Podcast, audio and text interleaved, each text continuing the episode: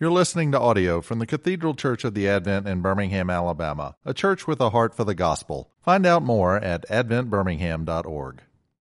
Heavenly Father, we pray that you would send your Spirit to open our eyes to your goodness, to your sovereignty, to your might, to your compassion, that we might flee to you in the midst of temptation. In Jesus' name, amen. Well, there's a lot to cover in 1 Corinthians chapter 10, and so I would draw your attention to that passage in your bulletin. And Paul has something to say to us about temptation, how temptation often manifests itself in, the, in our own lives. And then finally, he talks about God in the midst of temptation. Where is he? But the first thing that we need to understand is that the word here for temptation does not strictly mean being solicited into sin. And so, at first glance, you may think that as, as if the waiter is coming up to you after the meal and saying, Can I tempt you to dessert? And of course, you think, Well, I don't really need that, but since you asked, and you succumb to the temptation. Now, it does mean that, but it also means trial, testing tribulation, or any troubles that we might be going through in life. And when you think of it that way, it changes the meaning of the passage, doesn't it? It's no longer being tempted, excuse me, to sin necessarily as it means any sort of tribulation or trial where you feel like life is pressing in on you and actually might crush you. When you're at a place spiritually where you feel like it's completely unbearable and there seems to be no way out. That's what Paul is talking about here. And so, with that in mind, let's look at chapter 10. Paul lists three ways in which temptation is often manifested, uh, the way that how temptation manifests itself in the life of the believer. The first one is idolatry in chapter 7, in verse 7 where he says, Do not be idolaters. Because when life begins to press in on you, we all have a propensity to find something that is going to be the fix. We're going to look for something that is going to give us meaning and joy. And more often than not, it is something other than the Lord Jesus Christ. And so when life tends to be incredibly stressful, when we're tempted, we tend to reach for idols. And then in the next instance, he says, Do not indulge in sexual immorality. Well, this is a commonplace thing with those of us who are being tempted or under trial because sexually immoral behavior is an easy and quick fix to give you a sense of fulfillment. It satisfies you in the now.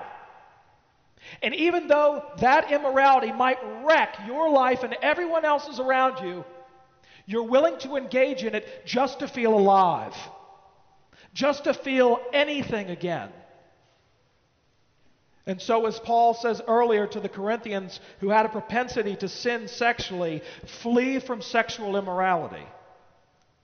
But then notice the third way in which temptation often manifests itself in the life of the believer. Verse 10 grumbling.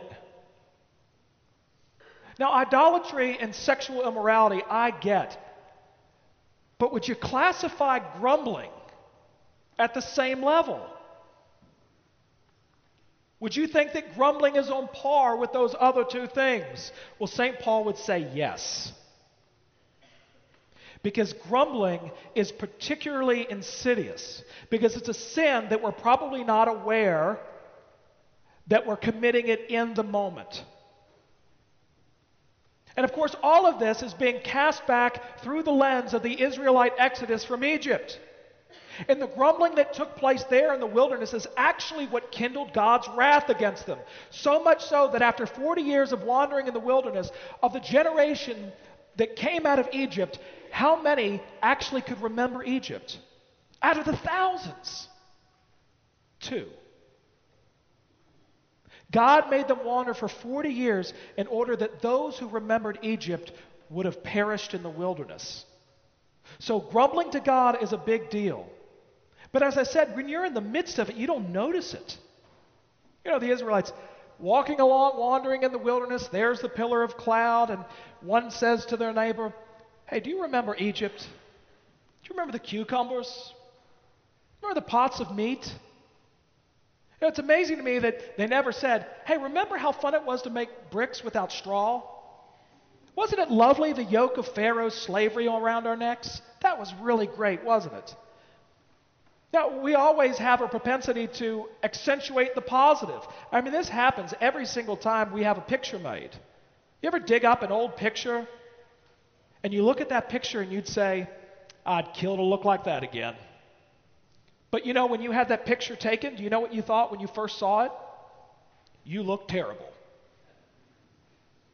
And so, actually, as you move on in life, when you're grumbling, you tend to actually not be able to see a thing for it is.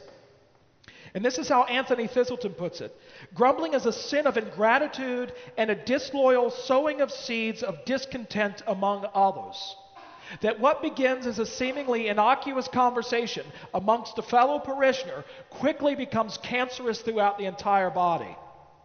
And it's not just grumbling at that point of nostalgia, it's actually undermining the person and work of Jesus Christ.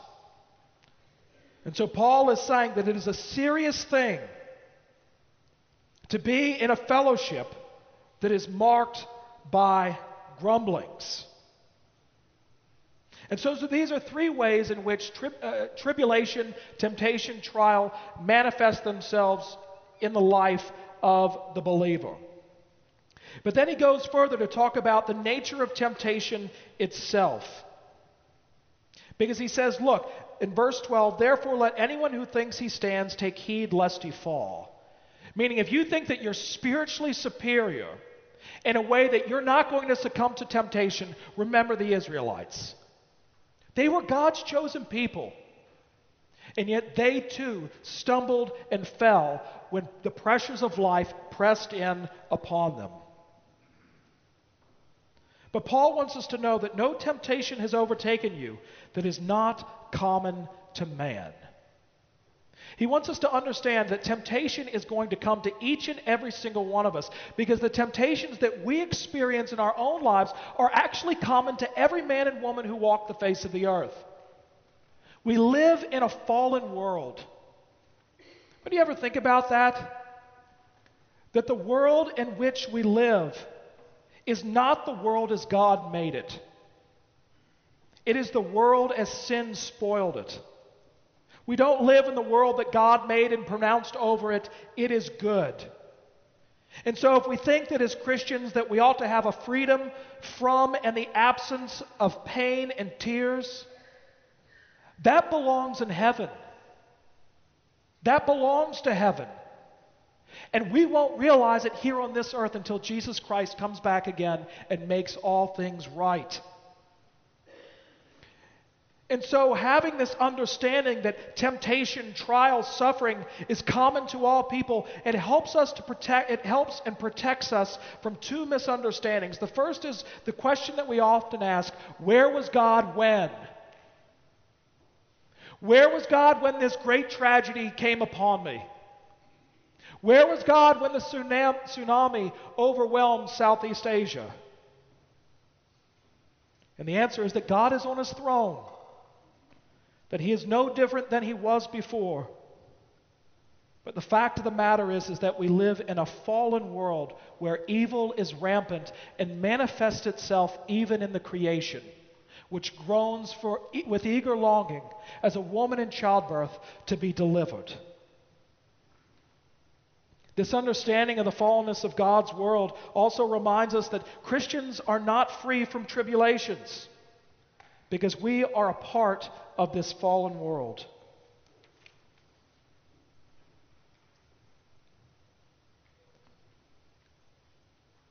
And it's hard for us to fathom these things at times.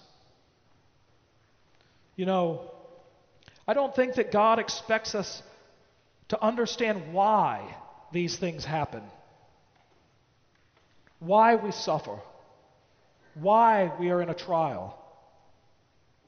He would not be God if he could be fathomed in all of his dealings with us. But what he does expect is for us to trust him. We ought to be like St. Augustine, who said, I can see the bottom, but I cannot plumb the depths. And so the Christian life is one of learning to know God and growing in the knowledge of God. Because you will never trust a God you do not know. You don't trust a person that you do not know, so why should you trust a God that you do not know? And so, learning more of God and getting to know Him is the beginning of trusting Him, whatever the circumstances might produce. And so, it's understanding who God is and what He's done for us in the Lord Jesus Christ that is of paramount importance to the believer. Because you know, the devil's at work in order to undermine those principles. Have you ever noticed that the strategy of the devil is to isolate believers in the midst of tribulation.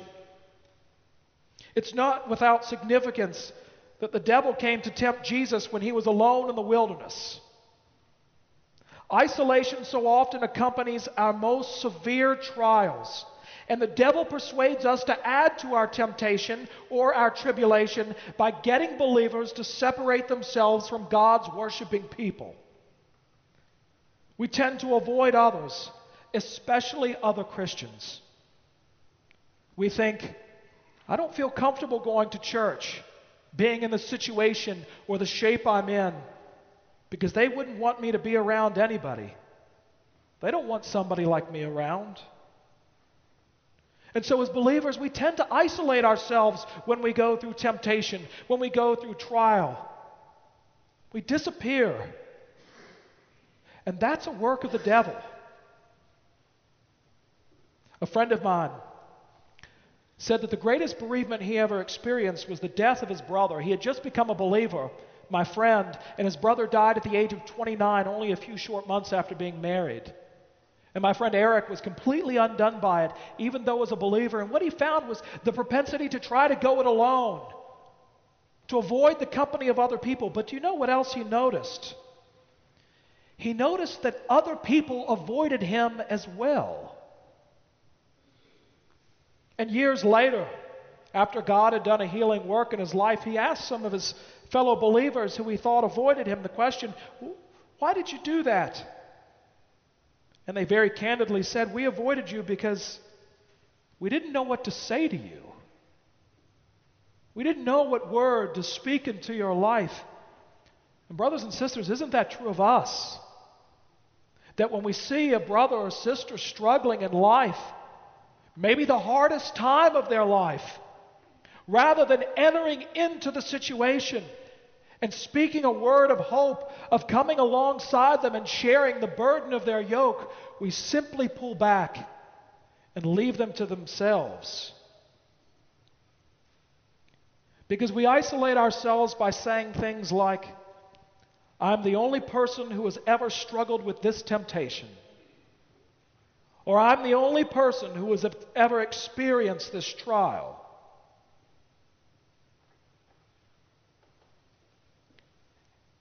But a great factor in true Christian fellowship is honesty, is transparency, is vulnerability. That as believers that we are actually willing to be honest with one another about our spiritual experiences and stop pretending. Because all of us feel the great weight of the one place where I can't be honest is church. Because I want people to think of me as a spiritual giant. That my walk with the Lord is perfect. I have my picadillos, but generally things are fine. But we harbor a great fear that we would actually be known by one another. And yet, what St. Paul is saying here is that honesty with one another and sharing temptation and trial and tribulation is the mark of God's worshiping community. And we also find when we're honest with one another that we hear one another say things like, I've been there. I know what you're going through. I'm feeling what you're feeling. But more than just knowing that we have other believers who are there for us, that can minister to us. Listen to what the author of Hebrews says in chapter 4, verse 15. For we do not have a high priest who is unable to sympathize with our weaknesses, but one who in every respect has been tempted as we are, yet without sin. So temptation and trial is not only common to us, but it's also common to the perfect man, Jesus Christ. Did you hear it? He was tempted in every way as we are yet did not sin. And so when you become isolated and think that no one has ever gone through what you're feeling, you are able to say, not only are my brothers and sisters going through this, but I have this word from God standing against any such notion. For the Lord Jesus Christ has felt what I am feeling, but even more. Jesus experienced the temptations but did not sin. Now, if you're like me, you're probably saying in your mind right now, well, that's easy for him because he's Jesus. If I were like Jesus, I'd probably be able to resist them too. But that's not what the author of Hebrews is saying. One of the great days in my grammar school was field day. I loved it. You got out of class, it was fantastic. And my favorite event was the tug of war. Do you remember the tug of war? Everybody on one side, other people on the other. You had a little band in the middle, and whoever pulled it over or pulled the people over was who won. Well, in tug of war, who is it that feels the greatest strain? Who is it that feels the greatest pull? Who is it that feels the greatest stress? Who has, the, who has to exert the greater strength? Those who yield and fall, or those who hold on and do not give way? Do you see? Jesus' struggle with temptation and trial is far greater than anything that you and I could ever experience because we let go. We yield and give way where he holds fast and never falls. This is why the early church father Origen said of Jesus, He was made like us in order to be tempted. We are tempted in order to be made more like Him. And so Jesus knows everything that you're going through.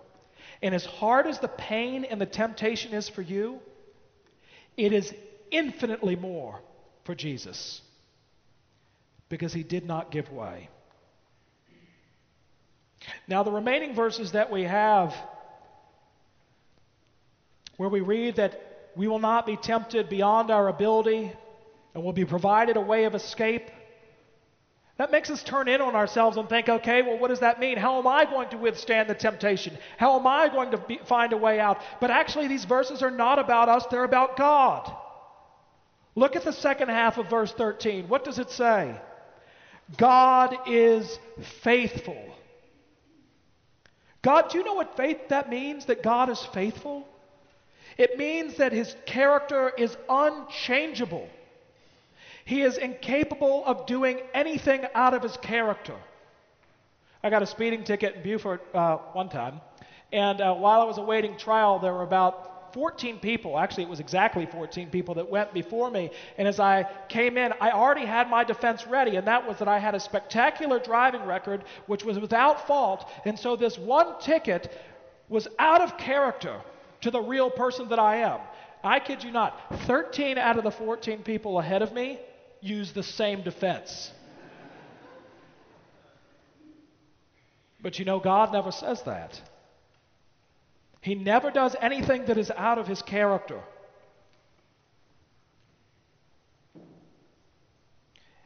And so, coming to know this God in an intimate and personal way is of paramount importance. And how we come to know this God is through the Lord Jesus Christ. Through him is the Word made flesh, but also through the living Word, the Scriptures, where we find the true God in our present situation. Because what is true of God in the scriptures is true of God now with whatever temptation or trial that you're dealing with. Do you know that? And the only way to know that is actually to ex- experience Him in His Word. Because if you're trying to do that apart from His Word, what do you cling to? How do you know who He is? How do you know His character? This is why I've clung mightily to 2 Kings chapter 6 recently. Do you know 2 Kings chapter 6? The armies of Ben Hadad? Well, my point is you should. And I'm going to tell you, but you should go back and read it tonight. Ben Hadad, the great king of, of Syria, who had a great army. But every time his army would make a move, there was the army of Israel waiting for him. And Ben Hadad became so frustrated that he said to his court, Who amongst us? Was that the, what was that? Who amongst us? Who amongst us is for the king of Israel and who is for me? Thinking, surely there's a spy amongst us who is sharing all of our information because what all of our plans and our plotting, the king of Israel knows. And he shows up there, and one of his servants says, My Lord and my king, there is no traitor amongst you, but it is the prophet Elisha who is telling the king of Israel the movements of your army. And Ben Hadad asks, Where is Elisha? And do you know where Elisha is? You've all been there. He's in Dothan. And so Ben Hadad gathers every man, every spear, every chariot, every horse, and sends them to Dothan. And you can only imagine the people watching this great army ride out and wonder what enemy are you going to conquer with such a force? And the answer is the one man, Elisha. And they make their way to Dothan and they surround the whole city. And Elisha's young servant gets up in the morning and he looks out the window and he sees the armies of Ben Hadad. And he wakes Elisha and he says, We're surrounded and there's no way out. What shall we do? And Elisha says to the young man, Those who are with us are greater than those who are against us. And painting a word picture in our mind, you can see the expression on the young man's face to Elisha. In Elisha's prayer, he says audibly, Lord, open the young man's eyes. And he looks out the window again. And the entire hillside is covered with chariots of fire.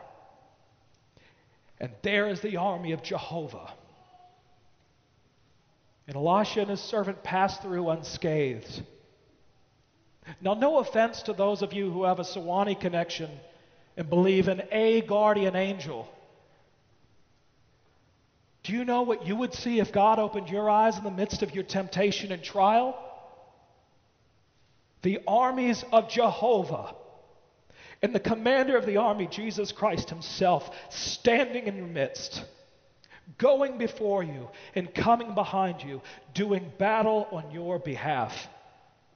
Because it's very rare that our eyes are opened in the, in the midst of the struggle. We can look back in hindsight and say, ah, there was God.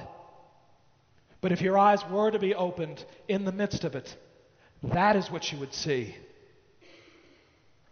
The Lord of hosts this is why it's so important that you come to know God day by day by digging into the Scriptures. For the revelation of what He is like.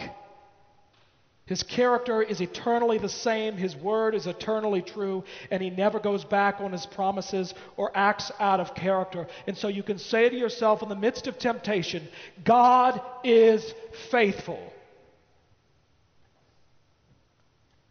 But Paul tells us too that not only is He faithful, he will not let you be tempted beyond your ability. I know we're nearing the end of time, so I'll hurry through these last points. What Paul is saying is that God is not only faithful, God is sovereign. He will not let you be tempted.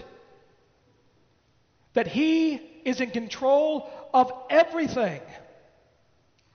John Bunyan illustrates this so well as Christian is making his way up the hill of difficulty. And there at the top of the hill, he's made it all that way and he sees these lions lying in his pathway. And so many who have gone before him have turned back when they see the lions. But Christian begins to look closer and he sees that the lions are chained. But he begins to wonder how strong are these chains? How long are these chains? Can I possibly pass by them to safety? But putting his trust in God, he moves forward. And as he moves forward, he sees that there are hands holding the chains, restraining the lions. And of course, these are the hands of the sovereign Lord. And so, as you approach temptation and trial in your life, a sovereign God stands over you and restrains. This is the God who rules over your life even in times of temptation and trial. And often these trials and temptations are there to push you into Him so that you have no other means of escape by the Lord Jesus Christ.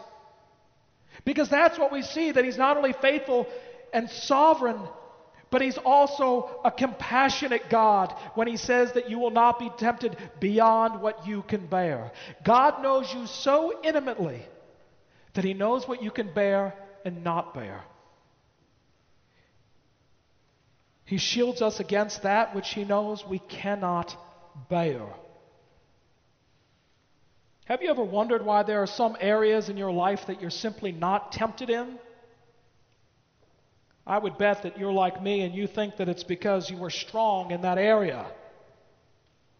But have you ever considered that it might be because you're weak in that area and a caring and compassionate Father has shielded you? And so he provides a way out for us a fire escape, a way out through the Lord Jesus Christ. Which is why he closes this section. Therefore, my beloved, flee from idolatry. Not just flee from the temptation and trial, but flee to the Lord Jesus Christ. I hope you see it in this passage. I hope you see it in your life. That temptation and trials, they come, but we're not meant to bear them alone. We're meant to bear them amongst one another as brothers and sisters in the Lord Jesus Christ. We're meant to cast them on the Lord Jesus Christ, who has been tempted in every way that we are, and felt it more intensely than we ever have and ever will, and yet did not sin. And at this living God, Jesus Christ, He is faithful, He is sovereign, and He is compassionate. Flee to him in temptation and trial, for he is our great ark of refuge, Jesus Christ. Amen. You've been listening to audio from the Cathedral Church of the Advent. If you live in Birmingham or find yourself visiting, we hope you will join us at one of our Sunday services. Find out more at adventbirmingham.org.